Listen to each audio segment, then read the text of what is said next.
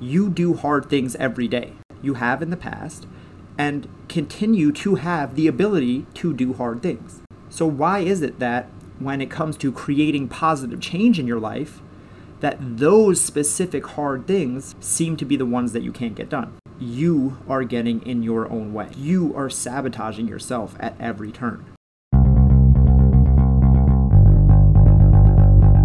Hello, my fellow humans, and welcome back to another episode of the Healthy, Happy Human podcast. I'm your host, Paul Leviton, and every week I bring you discussions on topics to help you build a healthy mind, a happy body, and hopefully become an all around better human. Because a rising tide raises all ships, and better humans make a better humanity. Remember, we're all in this together. If you want to keep on this journey with me, you can subscribe to the Healthy Happy newsletter a weekly Friday email where I send out tips and tidbits of the things that I've been learning about, and powerful quotes, and just general helpful resources that I think will help you on your journey. It's completely free, and the link to register is in the show notes. If while you're listening today, you're enjoying what you hear, take a second and snap a quick screenshot and upload it to Instagram and tag me at Paul Leviton so I can share in your enthusiasm and repost it to my audience. It really makes my day to see these.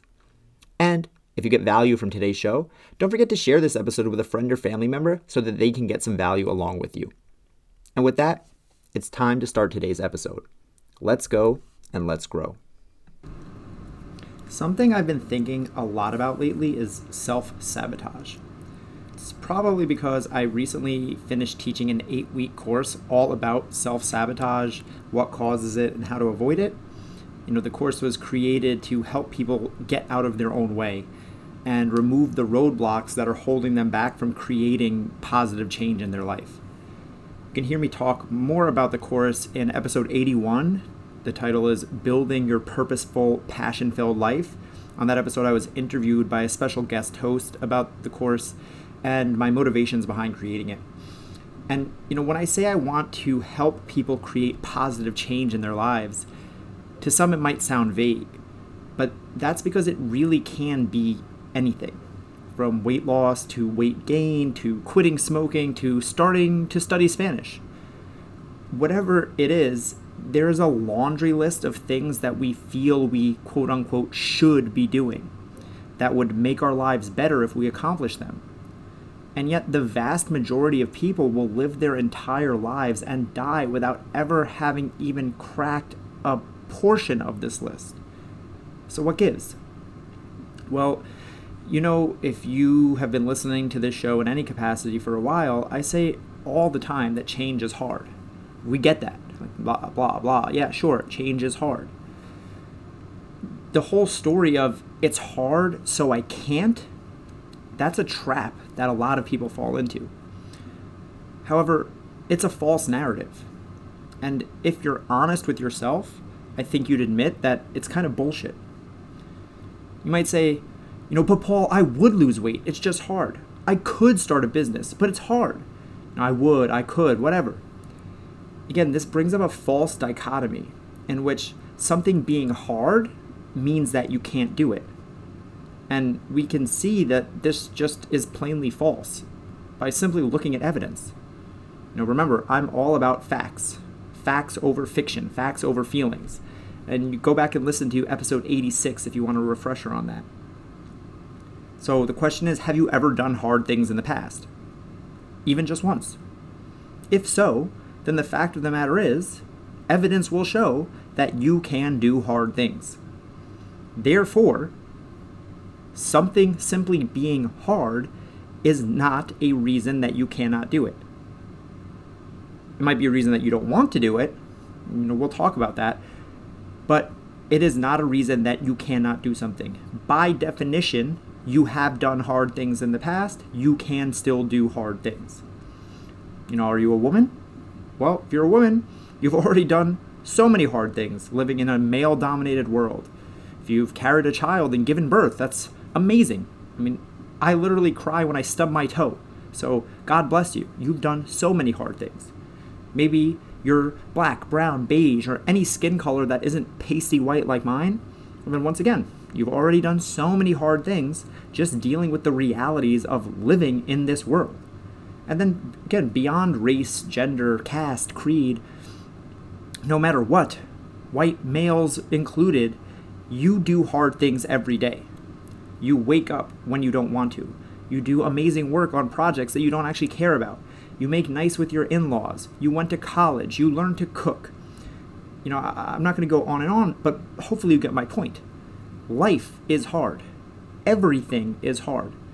And yet, here you are, living, which shows us that you have in the past and continue to have the ability to do hard things. So, why is it that when it comes to creating positive change in your life, that those specific hard things seem to be the ones that you can't get done? Right? Doing a work project is hard, but you get it done. Dealing with your family at Thanksgiving without having your head explode, well, that's hard, but you do it every year. And yet, things like maybe eating healthy, exercising, reading more, meditating, starting a business, going back to school, whatever else it is that you say that you want to do, but is also hard, you can't seem to get a grasp on it. You know, the first excuse is always it's hard, but we see that that is not real. In sales speak, we call that a smokescreen objection. Smokescreen objection is the objection that you put out to mask the true, deeper problem that you have. The one that's maybe harder to put your finger on, or often harder to admit. So when I bring this up, your natural first inclination is going to be d- to dig in, to get more into the details. You will say, well, like, I would exercise, but I have to find time for it. You know, meditating is different than just doing a work project. I have to meditate every day. A work project is, is one and done. And plus, I don't get paid to meditate.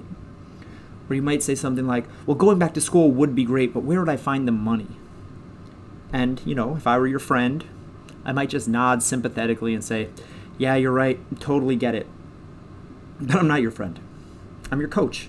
And sometimes your coach has to be real with you. And sometimes, as your coach, I got to give you a little kick in the ass sometimes.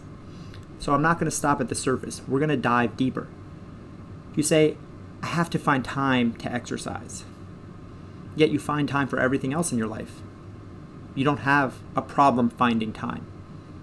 You have a problem with prioritizing. You could say, meditating is different than a work project. I have to do it every day. A work project is one and done. You tie your shoes every day, shower every day, brush your teeth every day, eat every day. All of these things go without saying, you do them every day. Because at one time, you practiced them and you learned them. Now, these things you learned how to do when you were young. But I promise, you are not an old dog. You can learn new tricks. So you don't have a problem doing repetitive tasks every day, even ones you don't get paid for. You could say, well, going back to school would be great, but where would I find the money? And that's a valid question. But if your car broke down, what would you do? Would you buy another? Where would you find the money? You might finance it, you might borrow from family, you might simply buy a cheaper car to get by until you've reached your financial goals and were able to afford another better car. But realize you would find a way. And all of these options are available to you when it comes to getting a new degree as well. You could finance, you could borrow, you could go to a cheaper school for a cheaper degree or take online courses or free education. So there are solutions out there. Everything has a solution when it's important enough to you. In all of these situations, the objections you have, the excuses, the reasons, they all fall flat with just a little bit of exploration. Obviously, there is nuance, there are details. And again, your inclination is just, just to dig in and go, no, no, you don't understand. For other people, it's like that, but you don't get it. For me, it's not so simple.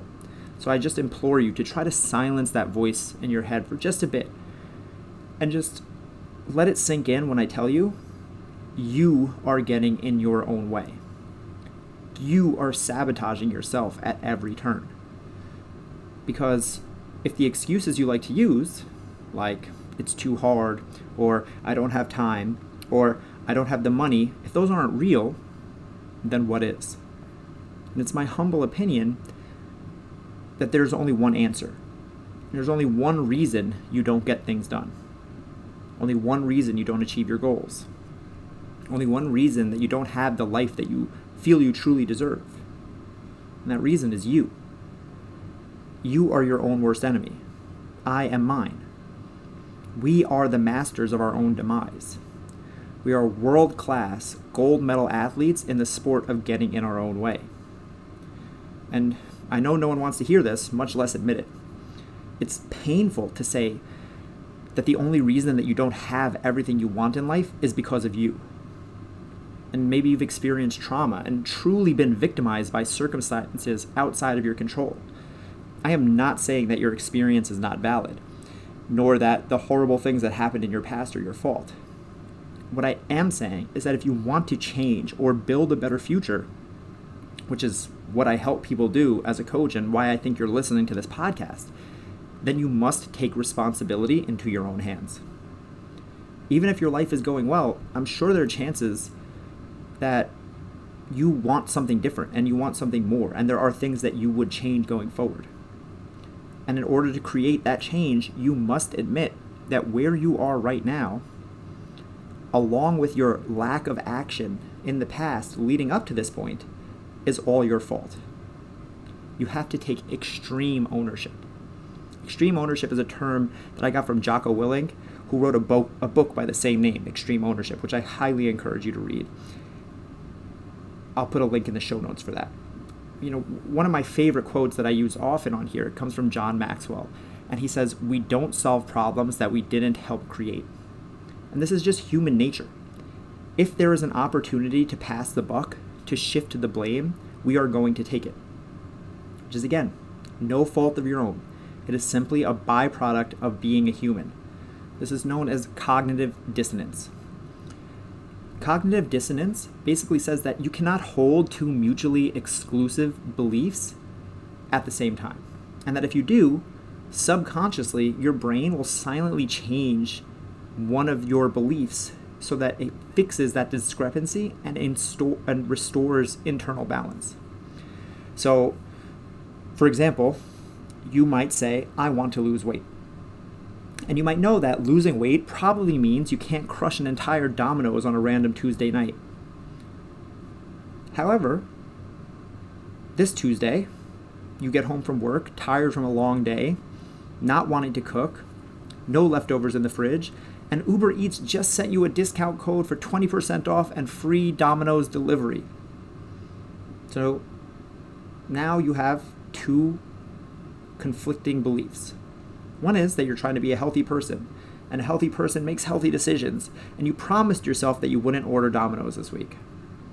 The other belief is that you're tired, hungry, and fuck it, a large meat lover sounds like it would really hit the spot right now. So you give in and you order it. Your brain is now at a crossroads. It has on one side the belief that you said you want to eat healthy and eat less pizza. And then on the other side, it has the fact that you just ordered and consumed an entire large pizza. So, what is your conflicted brain to do? Well, those two thoughts can't exist together. But what about the thought of, well, you know, I didn't have time to run to the store and I was so tired from a long day of work, but obviously I still need to eat, so logically I had to order Domino's. Your belief around not wanting to order out shifts slightly to I normally don't order out, but I'll make an exception just this one time. This allows you to still say, I'm trying to be healthy, I'm trying to make healthy decisions. There's just a small little asterisk next to it now. Or your brain could go the other way. It could go negative, right? Rewind right after to devouring that whole pizza. Your brain is thinking, how can I be a healthy person who cares about my weight if I just ate a whole pizza? And the decision it makes is, I can't. I must be lazy. I'm undisciplined. I am worthless. And realize that that train of thinking is simply your brain wrestling with dissonance once again. Only in this example, the other side is winning whichever answer your brain comes up with in the moment seems logically true. And you will believe whichever narrative you choose. But in reality, both are false. You're not lazy or undisciplined or worthless, and you do not have to eat an entire pizza because of a lack of time. the truth, the fact of the matter is, you managed your time poorly leading up to that night. You made unideal decisions about grocery shopping and about your time management, and you backed yourself into a corner. You put yourself there, and you had to deal with the consequences of your actions and your decisions. That's all. No judgment, just facts. The key is to remember who put you in that situation. It was you who could have meal prepped on Sunday, but didn't. It was you who let yourself go the whole day without eating, knowing you had no food in the house when you get home, and knowing that you had promised yourself not to order pizza. So you can say this was an issue of not having time, or an issue of discipline, but really, again, it's just poor planning. And in reality, that poor planning is self sabotage. So your excuses are valid, they're real, but they also don't help. Excuses are conversation enders. When you say, I'm lazy, I just need to do better, or I just don't have time, that's taking the easy way out. It becomes a problem and a solution all in once. I'm lazy. Well, I don't know how to solve that. There's no pill for laziness. I don't have time. Well, no one's giving me another hour in the day. It starts and stops the conversation. And the thing is that when you lean on those excuses, you say, well, I didn't have time, or I'm just too lazy. What it does is starts a slippery slope.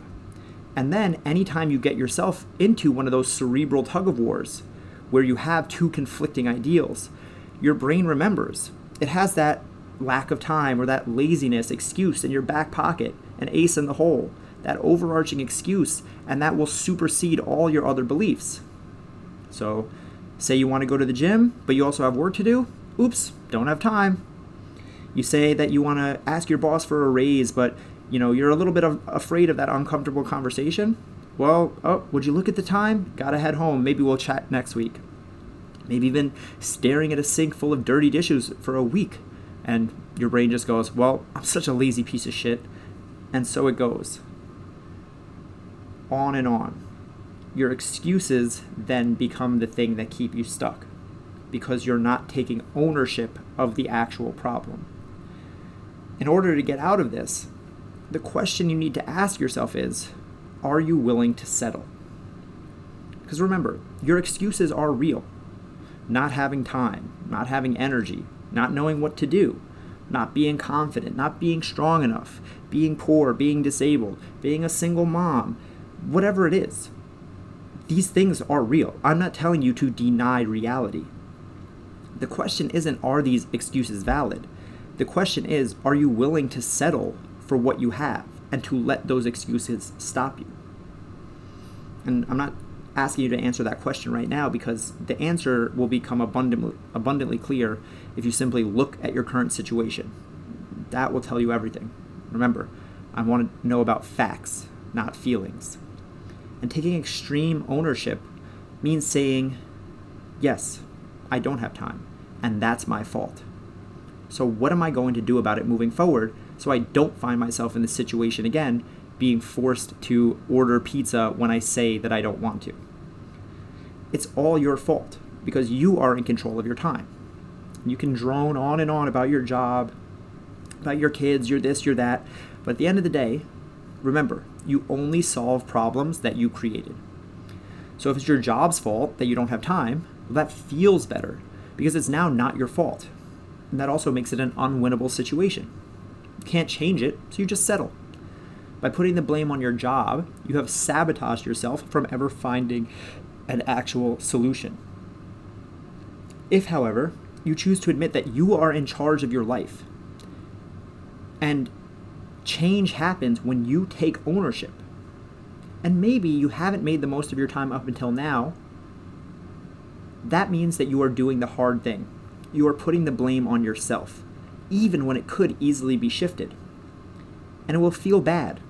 Again, your natural gut instinct will be to shout, but no, it, it really isn't my fault. I really don't have time. Again, try to ignore that. Don't listen to that voice. Realize that your poor time management has been you sabotaging yourself. You could do better, but you have chosen not to. And that's okay. Now that you are aware and you admit it, you can choose to do differently going forward. So, if you can take extreme ownership that means everything is your fault. And that's okay. Honestly, it's truly a blessing because you are also amazing. You are a human, which means you have infinite capacity to grow, learn, change, and do amazing things. Anyone who has ever accomplished anything great was a human. I, I, will bet you money on that. And that means if they could do it, you can too.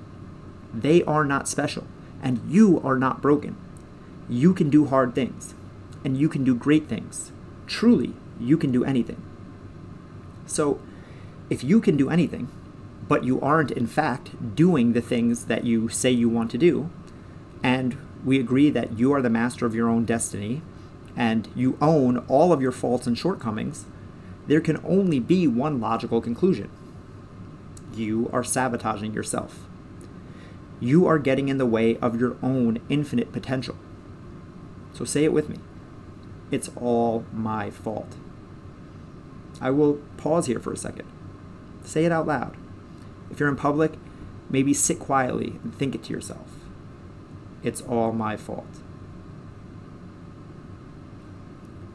It can be jarring at first, but to me, it's freeing because I can't solve problems that I didn't create, but I can solve problems that I created. Therefore, if I created all of my own problems, I can also solve them. And you can too. Doesn't that feel good? You know, I've talked many times on here about the spirals of life. Life is motion. You're either on a negative spiral down or a positive spiral up. And change also happens in spirals. In my course on self sabotage, I teach about the change loop, which starts with awareness. Just like you can't solve any problem you didn't help create, you can't solve a problem you aren't aware of. So, my hope today is simply that I help to pull the wool from over your eyes.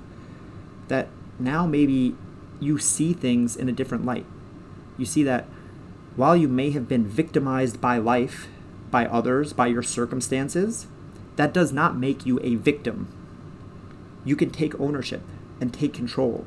And when you do that, a world of not only possibilities, but solutions opens up to you. You know, as I taught for eight weeks around the underpinning mechanisms that lead to people self sabotaging themselves from achieving their dreams, something became abundantly clear to me that this is a problem that needs to be talked about more. My students who took this course told me that they felt better equipped to handle everyday setbacks, as well as feeling like they had a better understanding of why they struggled to achieve their goals and why they struggled in the past. And they felt that now they can move forward towards their goals without making it harder on themselves by self sabotaging. Awareness and acceptance, that is the first step.